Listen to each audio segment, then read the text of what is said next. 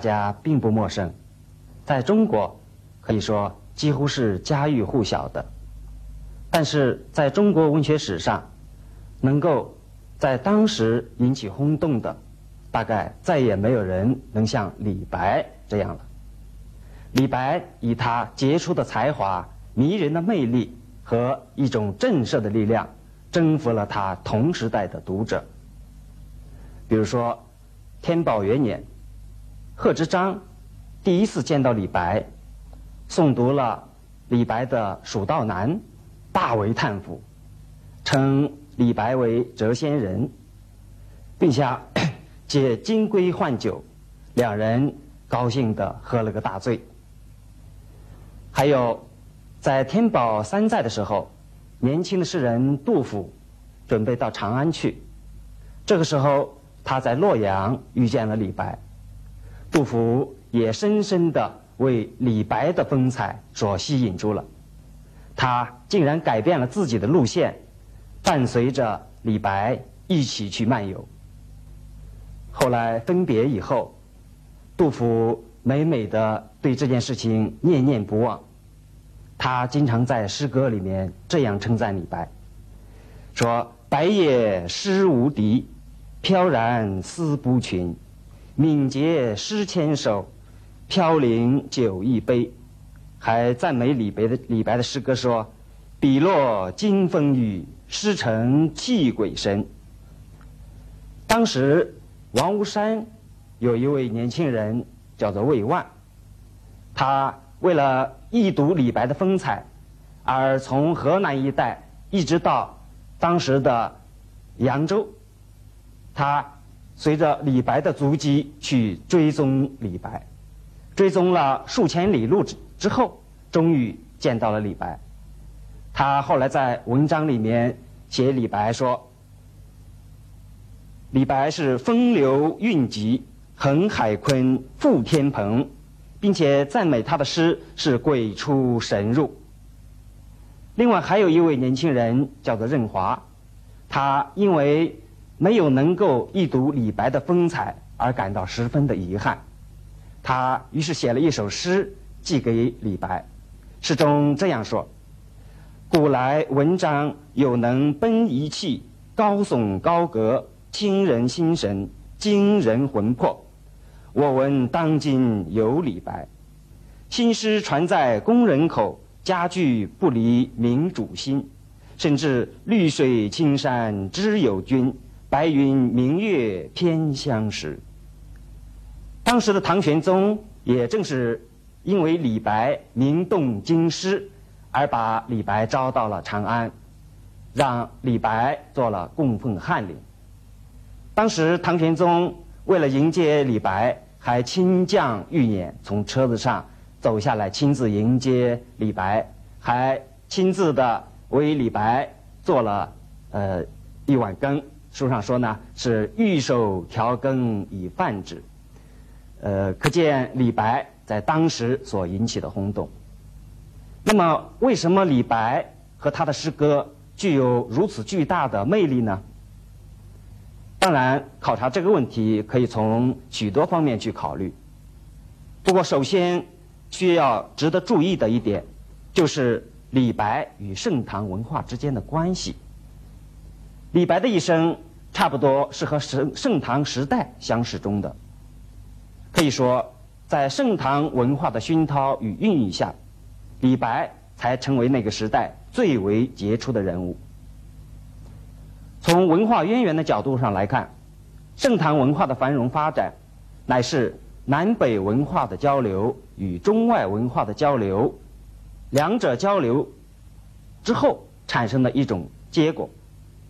而李白正处在这两种交流的高潮之中，再加上他本人特殊的经历和特殊的教养，终于使他和盛唐文化一道登上了高峰。因此，李白和他的诗歌犹如时代的一面镜子。李白的精神就是盛唐时代的精神，李白的诗歌就是盛唐时代的一个精神的反应。在我国南北朝时期，南方和北方在学术、文化以及艺术等方面呢，都有着各自不同的风格。比如说，南方喜欢老庄，喜欢清谈，他们经常在一起辩论一些理论的、抽象的、玄学性的东西；而南方，而北方则流行汉儒的经学，注重人的道德行为准则。南方的文风清气华 mỹ，北方的文风真刚质朴。当然，无论是单一的清气，或者是真刚，都不能蔚为大观，而只能将南方的文融入北方的质，以北方的质充实南方的文，这样才能够文质彬彬。尽善尽尽美，才能够创造出中国诗歌最健美的典型。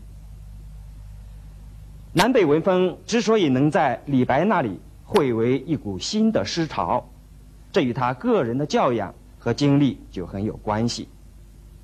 李白从五岁开始就生活在蜀中，蜀中的文化给李白以丰富的营养。魏万。在《李翰林集序》当中这样说过：“自盘古化天地，天地之气更与西南，剑门上断，横江下绝，名额之曲，别为锦川。蜀之人无闻则已，闻则杰出。士生相如、君平、王褒、杨雄，将有陈子昂、李白，皆五百年矣。”蜀中山水孕育了蜀人特有的气质与才华，蜀中文化的文化遗产为李白接受教育创造了良好的条件。李白小的时候就曾经遵从父命诵读司马相如的《子虚赋》。李白说他在十五岁的时候就已经能够作赋临相如，他早已经。把司马相如作为学习的楷模和竞争的对手了。此外，像杨雄、像陈子昂这些著名的蜀中文人，对于李白也都有着十分深刻的影响。那么由此可见，蜀中文化为李白后来走向成功奠定了怎样坚实的基础？在唐。开元十三年，也就是李白二十五岁的这一年，李白怀着对事业、对前途无限美好的憧憬，他仗剑去国，辞亲远游，离开了养育他二十多年的蜀中，走向了一个更为广阔的天地。在向三峡进发的途中，李白怀着深情写下了这样一首诗。峨眉山月半轮秋，引入平羌江水流。夜发清溪向三峡，思君不见下渝州。诗中深切地表达了诗人对于养育他、哺育他的蜀中那种无限的思念、依恋之情。李白离开蜀地以后。首先是来到了当时的南方重镇江陵，接着又南游洞庭、溯湘江，后来又来到长长江与汉水汇合的地方，这个地方就是相当于现在的湖北省的汉口市。李白从这里沿江又东下，他上庐山，下金陵，至扬州，再后来。他又回到了江夏，同徐雨诗的孙女结了婚，定居在安陆。这就是李白生平第一次漫游的大致的经历。李白在这次漫游中，历经沿江的商业重镇，饱览名山大川，或者寻仙访道，或者是结交豪杰，并且写下了许多不朽的诗篇。远渡荆门外，来从楚国游，山随平野尽，江入大荒流。月下飞天镜，云生接海楼。人怜故乡水，万里送行舟。荆门即荆门山，它位置在今天的湖北省的宜都县，在长江的南岸。它与长江北岸的虎牙山两山相对。因为它的地势非常险要，所以这里呢一直是蜀和楚这两个地方的交通要道。李白乘舟沿江东下，出三峡，一直驰往荆门之外。那么，李白在这首诗当中就主要突出的描写了在这途中的只有在这里所能够见到、所感受到的那种情景。李白写这里的山水，不是平静的，不是静态的，也不是平直的。而是充满了一种动感。从三峡到荆门，这里的山势逐渐的退去，眼前所展现的是一片辽阔的、一望无际的，而且又是低平的原野。那么奔腾的大江从这里直泻而下，仿佛流入荒漠辽远的天边，显得天宇辽阔，境界高远。接下来的两句呢，又用分天镜来比喻江中的明月，又用接海楼，好像是用海市蜃楼这样的景象来表现空中的那种变幻莫测的云想。整首诗写的想象奇妙，而且形象生动。李白在漫游庐山的时候，观瀑布而写下了。著名的《望庐山瀑布二首》，其中的第二首更加脍炙人口。日照香炉生紫烟，遥看瀑布挂前川。飞流直下三千尺，疑是银河落九天。真是响落天外，惊人魂魄。还有他的《望天门山》，天门中断楚江开。碧水东流至此回，两岸青山相对出，孤帆一片日边来。这首诗是在安徽当涂县的天门山而作的。这里的山势是长江两岸的东梁山与西梁山，这两座山呢也是隔岸相对峙。这两座山。山势离得比较近，急流的长江从这里穿过的时候呢，往往是回旋曲折，穿山而过。那么李白在这里写水的动态是很自然的，因为大江的奔流展现在眼前。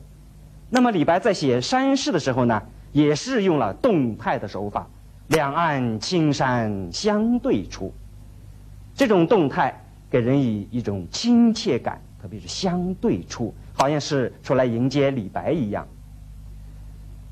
同时，这首诗它在曲与直、远与近和大与小之间的搭配呢，既显得层次分明，又让人感觉到它变化多端，令人久读不厌，回味无穷。在我国春秋战国时期。就已经形成了荆楚文化，楚辞、老子和庄子构成了荆楚文化的基本特点。李白在荆楚一带漫游，可以说临其地而习其文，可以想见那种崇尚自然、那种富予幻想、那种充满浪漫的精神，给当时年轻的李白以多么巨大的影响。长江中下游，特别是金陵和江陵这两个地方，是南朝民歌的发源地。李白在这一带漫游的时候，就曾经非常认真地向当地的民歌学习。当时，李白就写下很多著名的一些民歌，呃呃，这些民歌呢就很有南朝民歌的风味。到了天宝山寨的时候，李白应召来到了长安。他在长安这一段期间，除了参与给朝廷起草一些文件之外呢，也曾经陪着皇帝出去巡游，参加宫中的一些宴会、一些音乐舞蹈的这些演出活动。李白在这期间。他就有了更多的机会结交社会上的各界名流，参加和见闻了当时在京城长安的许多文化活动。尽管后来李白以他傲岸不屈的精神而难容于宫廷之中，被赐金放还了，但是李白他毕竟在这一段时间里面接触到了盛唐时代最优秀的文化。李白离开长安以后，一直是过着漫游的生活。他广泛的领略祖国南北各地的自然风光，结交各个层次的不同的人物，了解各地的风俗习惯和地方的文化。而李白的创作，也正是在这种基础上，得以在。一大一统的盛唐帝国的广阔文化背景上展开，丰富的阅历与亲身的感受，使李白自然而然地融合了南北文风，而且经过他的杰出创造，达到了炉火纯青的完美境界。盛唐文化不仅兼容南北，而且是贯通中外。盛唐时代又是中外文化交流的高潮时期。盛唐文化以中国文化、中国的本土文化为主体，广泛的吸收了域外文化而蔚为大观。尤其是在宗教以及音乐、舞蹈、美术等方面，由于光广泛的吸取了外来的成分，从而使得盛唐文化。更加呈现出绚丽多姿的风采。盛唐文化的那种兼容并蓄的伟大气魄，那种无拘无束的自由的精神，对盛唐诗人在心灵上和气质上所造成的影响，给盛唐诗歌的创作所带来的活力，都是不可估量的。也正是在这种中外。文化交流的高潮时期，盛唐的诗歌也以其特有的气魄和魅力，达到了中国这个古老诗国的高峰。而李白又是诗逢其会，走在了这个新潮流的前列。那么，李白为什么能够走在这个潮流的前列呢？可以说，由于李白特殊的出身、教养和经历。使得他比别的诗人就更加容易接收这种时代的新的潮流。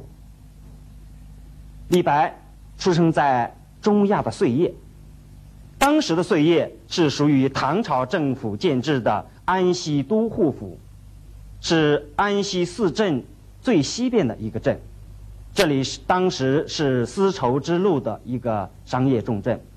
根据历史书籍记载嘛。这里是很多外国的一些呃商人杂居的地方，那么可以想见，在李白幼小的心灵中，在他接受文化教育的最初的启蒙阶段，接受西域文化的洗礼，这是非常自然的事情。这种特殊的身世，使李白更容易摆脱传统的书佛，而去接受。更为广博的，包括外来的文化，提供了良好的条件。后来，李白在南北漫游的过程中，特别是他在长安和洛阳的生活过程中呢，就有更多的机会接触外来的文化。比如说，他在长安的时候，就同一位日本人叫阿倍仲麻吕的结为了好朋友。根据有关资料记载，李白曾经为唐玄宗起草过，呃一篇文章，叫做《何番书》。后来学者根据这一篇呃文章，当然尽管这篇文章没有流传下来，从这个文章的题目上呢推测说李白懂得外民族的文字。虽然现在证据不足，但是呢也不是不可能的。总之，从盛唐时代文化交流的这个背景上来看呢，李白能够成为盛唐文化的伟大的代表，一点也不奇怪。寻找李白与盛唐文化之间的关系，当然更主要的还是应当从气质上去把握，从才情上去把握。李白诗歌固然有着很高超的艺术技巧，但是李白诗歌最大的特点。乃是以气夺人，气的充沛与浩大，这是盛唐文化的主要特点，同时，也是李白诗歌最具魅力的一个重要原因。李白诗歌的气势，最主要的表现为对自由的热爱与追求。他在诗歌当中。就常常以大鹏鸟来自比，他在诗歌当中这样说：“为君一击鹏团九天，大鹏起兮振八翼，明海不震荡，何由纵鹏鲲？”好像也只有那无拘无束的自由翱翔于天地之间的大鹏鸟，才能够体现他那种高傲而不同凡俗的。精神、气格和他的抱负，在李白的笔下，那种咆哮的江河，那种倚天拔地的山峰，也往往是体现李白的这种精神。李白的求仙，李白的饮酒，也往往曲折的表现他的这种精神。李白一生傲岸不屈，粪土全门，蔑视王侯。他那种狂放不羁的性格和桀骜不驯的态度，充分地显示出了一种人格的力量。他高唱着：“松柏本孤直，难为桃李颜。安能摧眉折腰事权贵，使我不得开心颜。”任华评李白说：“平生傲岸，其志不可测。数十年为客，未尝一日低颜色。”杜甫也赋诗赞美道：“李白一斗诗百篇，长安市上酒家眠。天子呼来不上船，自称臣是酒中仙。”李白常常以鲁中连、呃乐毅等这些历史上的名人来自诩，他希望能够充分发挥自己的才能，像这些历史上的名人一样，来去。呃，帮助皇帝来治理国家，使得老百姓过上清贫的生活。他非常自信，说是天生我材必有用，东山高卧拾起来。李白的这种傲岸不屈的个性、强烈的自信心和他的使命感，这些精神反映在他的诗中。就使得他的诗歌有一种非凡的气象和动人心魄的力量，读来总是使人回肠荡气。李白的诗歌往往是超越现实的，他的诗很少对现实生活做具体而细致的描绘，他的诗歌往往是采取一些神话传说。和幻想的形式，再加上运用丰富的想象、大胆的夸张，从而使他的诗歌产生激动人心的效果。比如说，他经常呃想象自己的心可以呃离开自己的身体，比如说“狂风吹我心，西挂咸阳树，夜饮愁心去，山闲好月来。”我寄愁心与明月，随君直到夜郎西。像这样天真而又新奇的想象，的确是前无古人的。李白经常和大自然互相交流，好像是经常的融为一体。他的笔下经常把大自然加以人格化或者是个性化，像他的诗歌当中这样描写：“众鸟高飞尽，孤云独去闲。相看两不厌，只有敬亭山。举杯邀明月，对影成三人。”李白诗歌的夸张是最大胆的，也是最容易让人接受的。比如说，他用“燕山雪花大如席”这样的诗句来形容北方的严寒；用“白发三千丈”这样的诗句来比喻巨大的愁思。像这样的诗句，在李白的诗中还有很多很多。这些脍炙人口的诗句，夸张新奇而又不失于显怪，说明李白运用夸张的手法是如何的高超。另外，李白诗歌的语言也是自然清新的，不拘于格律，不雕琢字句，可以用李白的两句诗，叫做“清水出芙蓉，天然去雕饰”这两句来形容。这两句诗恰好可以用来形容李白诗歌的语言特色。